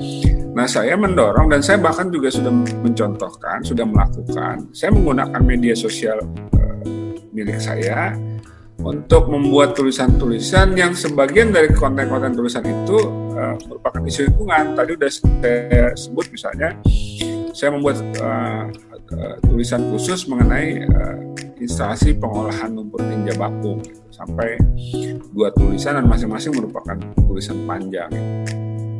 Nah, e, masyarakat ya teman-teman mahasiswa, ya, saya kira juga bisa melakukan hal yang sama. Toh e, selama ini juga e, baik secara rutin maupun tidak rutin mungkin sering juga mengupload atau membuat status di media sosial. Nah, sekarang kalau teman-teman misalnya memiliki Eh, concern terhadap isu lingkungan dan memiliki konten yang cukup bagus soal isu lingkungan, maka pergunakan saja eh, akun media sosialnya itu untuk mempublikasikan isu-isu lingkungan soal misalnya kondisi sanitasi di kampus, ya, soal uh, gangnya RT-nya yang di situ tidak ada tempat pembuangan sampah sementara yang cukup representatif sehingga misalnya sampah warga itu ditumpuk sembarangan di tempat tertentu. Bisa kan begitu? Di setiap lingkungan tuh ada aja tempat yang dijadikan masyarakat sebagai tempat penumpukan sampah. Ya selain terlihat tidak enak bau jadi tempat berkumpul alat dan sebagainya uh, ya itu tidak tidak bagus gitu. Dan hampir semua tempat tuh ada ya kita biasa melihat tulisan dilarang buang sampah di sini kecuali anjing dan sebagainya itu hampir ada di semua pemukiman nah hal begini dulu ya nggak bisa diapa-apain nah sekarang dengan era media sosial masyarakat bisa menulis hal-hal seperti ini ya. Kalau masih bingung cara nulis, minimal difoto, dibuat captionnya. Nah, eh, pengalaman saya, apa-apa yang kita tulis di media sosial hari ini, sepanjang memang isunya menarik, isunya itu intim, dekat, ya, memiliki proximity dengan masyarakat, maka dia akan segera menjadi isu, ya, menjadi perbincangan publik dan bahkan tidak tertutup kemungkinan akan segera direspon oleh pemangku kebijakan. Ya, jadi saya kira uh, jangan tidak perlu lagi hari ini kita ter, terkungkung ya uh, bahwa berita itu harus muncul di media umum atau media mainstream ya. Maksimalkan aja media sosial. Efeknya juga kurang lebih sama ya, kurang lebih sama ya walaupun memang kita masih membutuhkan media-media mainstream, media-media umum ya karena memang media umum uh, punya organisasi pers yang memang sudah terlatih untuk memproduksi berita dengan standar-standar prosedur jurnalistik, institusi jelas dan lain sebagainya. Tapi kalau sekali lagi kalau mereka tidak bisa diandalkan ya kita jangan ya sudah jangan berpasrah diri sudah buat aja postingan-postingan sendiri. Ya saya sih mendorong itu Mbak Anissa. Mungkin itu nggak sih pertanyaannya? Ya tadi nggak begitu jelas semoga menjawab ya. Ya, terima kasih Bang Jue uh, atas pemaparan jawabannya.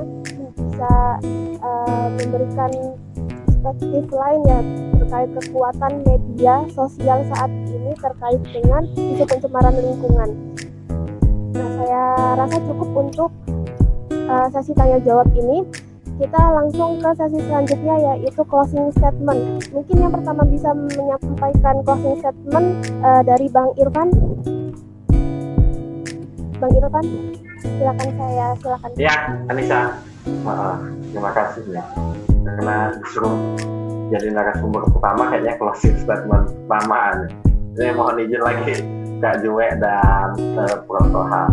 Ya mungkin uh, closing statement dari saya terkait dengan situasi lingkungan dan pandemi ini memang pemerintah harus lebih sigap bagaimana pemerintah dapat mengatasi uh, persoalan-persoalan lingkungan di tengah pandemi hari ini. Karena ini ada salah satu eh, pembiaran yang dilakukan oleh pemerintah seperti tidak adanya TPS eh, limbah B3 padahal instruksi sudah jelas dan hukum sudah ada.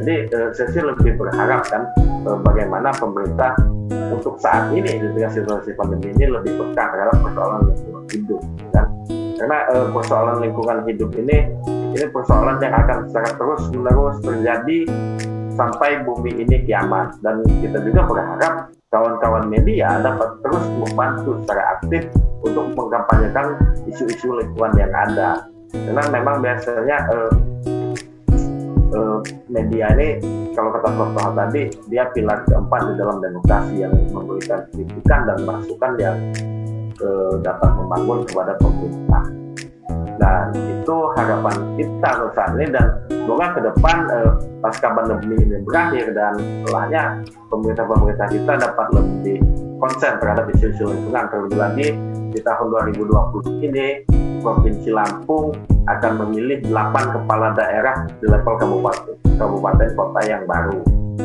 Mungkin itu dari saya. Saya mohon maaf kalau ada kesalahan penyampaian. Saya akhiri. Wassalamualaikum warahmatullahi wabarakatuh. Waalaikumsalam. Uh, terima kasih Bang Irfan. Uh, selanjutnya closing statement mungkin bisa dari Anda Toha. Ya Anda Toha.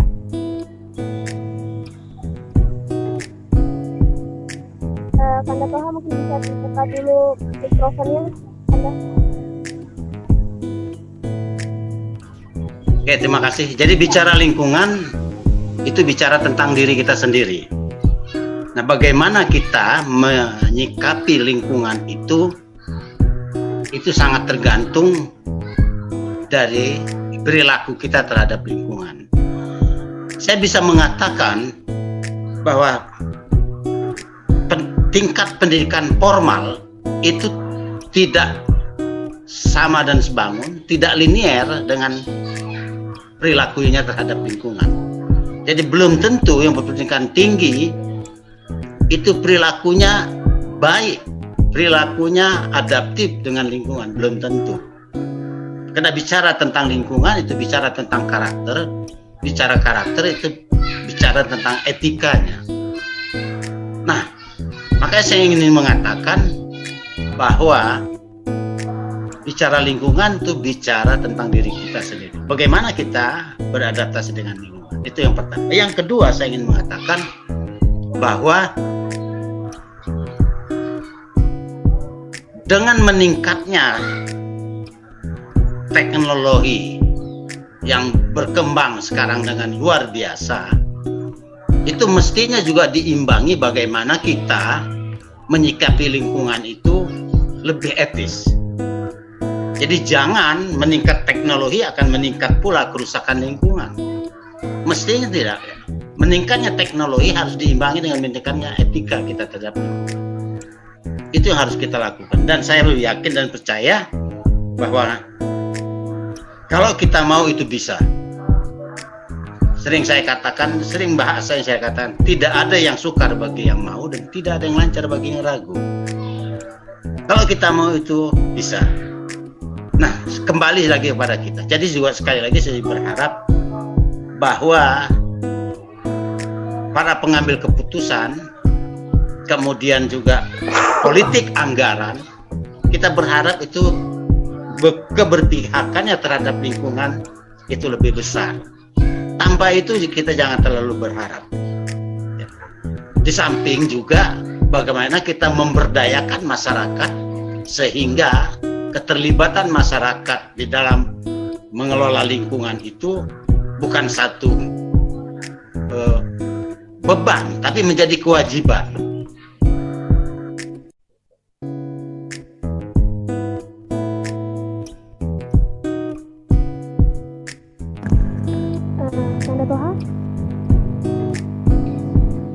Saya pikir itu yang dapat saya sampaikan pada ke sini sekali lagi. Marilah kita bersama-sama Eh, bagaimana sikap kita terhadap lingkungan itu etika terhadap lingkungan itu sangat penting sekali karena perkembangan sekarang itu menuntut kita bahwa ternyata lingkungan itu memberikan kontribusi terhadap kita. Di lingkungan yang baik akan lahir manusia-manusia yang baik. Terima kasih. Assalamualaikum warahmatullahi wabarakatuh. Terima kasih Anda Toha atas closing statementnya. Uh, yang terakhir, uh, Bang Jue, saya silakan untuk menyampaikan closing statementnya, Bang.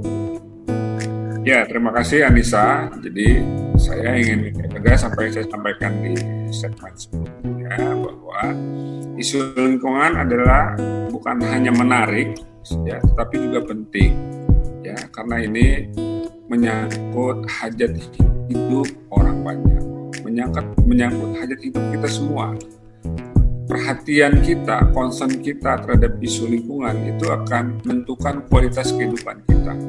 Semakin kita abai terhadap masalah lingkungan, termasuk hal-hal negatif yang pencemaran, polusi dan sebagainya, maka kualitas kehidupan kita juga akan menurun, akan memburuk. Ya. Nah, concern ini saya kira eh, terkait dengan diskusi kita ini mestinya juga dimiliki oleh kalangan media massa, kalangan jurnalis, ya. Uh, koreksi saya, koreksi saya yang sudah saya sampaikan ini bertahun-tahun ya di Lampung ini.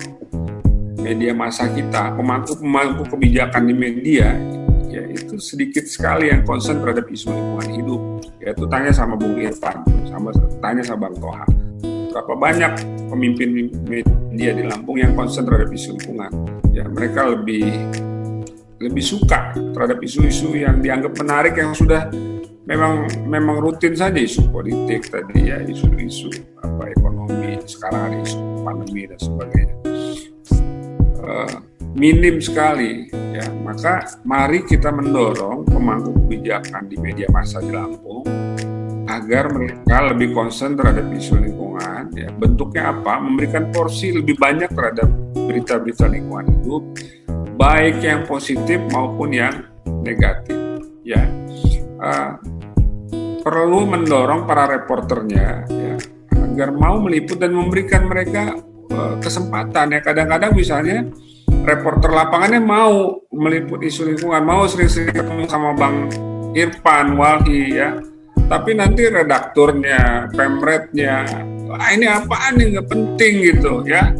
Lebih baik ngurusin pilkada. Dan akhirnya kan wartawan menjadi dalam tanda kutip males ya ketika kemudian mereka sudah memberikan perhatian yang lebih terhadap isu lingkungan, tapi uh, atasannya justru menganggap itu uh, berita yang tidak penting. Nah, jadi uh, ini yang menjadi concern kita semua ya.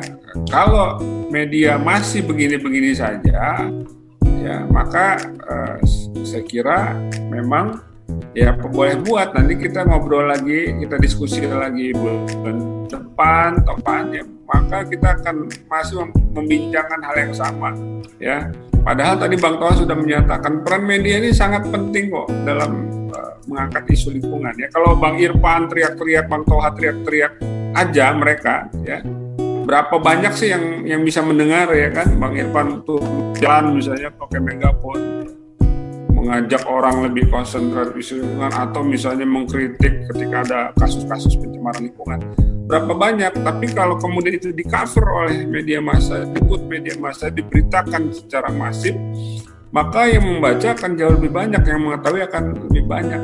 Dan media juga punya peran untuk membentuk opini publik. Nah, jadi jangan dibalik. Sekarang kan seolah-olah media yang nunggu, ya. Oh, karena nggak seksi, maka tidak diliput. Dibalik, harusnya media menjadikan itu sebagai sesuatu yang seksi dan itu sangat-sangat bisa.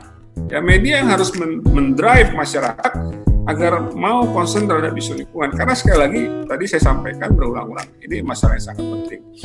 Nah, media juga bisa uh, ikut menentukan kebijakan publik ya, ikut mempengaruhi uh, lahirnya kebijakan publik, bisa menekan ya dalam tanda kutip para pemangku kebijakan publik pemerintah ya untuk melakukan atau tidak melakukan sesuatu. Nah, itu luar biasanya media. Nah kehebatan ini ya jangan disia-siakan, media harus gunakan gitu. Inilah kekuatan media menggunakan untuk kebaikan. Nah jadi saya mengapresiasi diskusi ini ya. Uh, semoga uh, kita tidak hanya berhenti di membicarakan ini, tetapi kita berharap kita menunggu dari diskusi ini teman-teman media khususnya di Lampung karena kita skupnya Lampung akan lebih banyak memberitakan isu-isu lingkungan ya gampang nanti Bang Irfan sama Bang Tohan nyereninnya gampang. Habis diskusi ini seberapa banyak mereka diwawancari wartawan, ya, berapa banyak peningkatannya ya. Kalau masih jumlahnya begitu-begitu saja, berarti konsepnya ya masih begitu-begitu saja. Tapi kalau selepas diskusi ini, Bang Irfan sama Bang Toha semakin sibuk ya menerima wawancara wartawan, nah berarti bisa disimpulkan secara mudah concern media massa, concern wartawan terhadap isu lingkungan uh, sudah meningkat. Nah, semoga itu terjadi cepat atau lambat. Sekali lagi terima kasih kesempatannya. Terima kasih Bang Irfan. Semoga sehat semua, Bang Toha. Semoga sehat kita bisa melewati pandemi ini dengan selamat ya. Semua sehat kita berdoa semoga pandemi segera berakhir. Mohon maaf kalau ada kata-kata yang kurang berkenan. Assalamualaikum warahmatullahi wabarakatuh. Assalamualaikum warahmatullahi wabarakatuh. Ya, terima kasih Bang Jue atas closing statementnya. Uh, menarik sekali kita membahas tentang isu lingkungan hidup kita ini ya. Nah, sebelum uh, saya tutup diskusi ini, saya akan membacakan kesimpulan dari diskusi ini. Jadi uh, berdasarkan data yang telah dipaparkan oleh dua narasumber kita yaitu Bang Irfan dan Kanda Toha, produksi limbah APD seperti uh, masker medis dan juga sarung tangan sekali pakai itu menurunkan produksi limbah lain. Nah hal ini tentunya menjadi ancaman uh, untuk lingkungan hidup kita. Nah, di sinilah media yang seharusnya berperan sebagai alat yang menyuarakan isu yang tengah terjadi, namun uh, belum memberikan porsi yang baik dalam memberitakan isu pencemaran lingkungan ini sendiri. Maka dari itu, sebagai pers yang bergerak di bidang komunikasi massal seharusnya dapat lebih menyoroti isu ini. Namun uh, di samping itu semua, seharusnya hal yang paling penting yaitu bagaimana kesadaran kita sendiri uh, dalam melihat pencemaran lingkungan yang ada sekarang karena pada dasarnya lingkungan uh, yang sehat itu adalah tanggung jawab kita semua. Uh, sekali lagi terima kasih kepada narasumber-narasumber kita yang telah hadir pada malam hari ini, Bang Irfan, Bang Jue, dan Kanda Toha. Um, saya mohon maaf apabila ada kesalahan dalam perkataan dan juga dalam saya memandu jalannya diskusi ini. Saya akhiri. Wabillahi taufiq wal hidayah. Wassalamualaikum warahmatullahi wabarakatuh. Waalaikumsalam warahmatullahi wabarakatuh.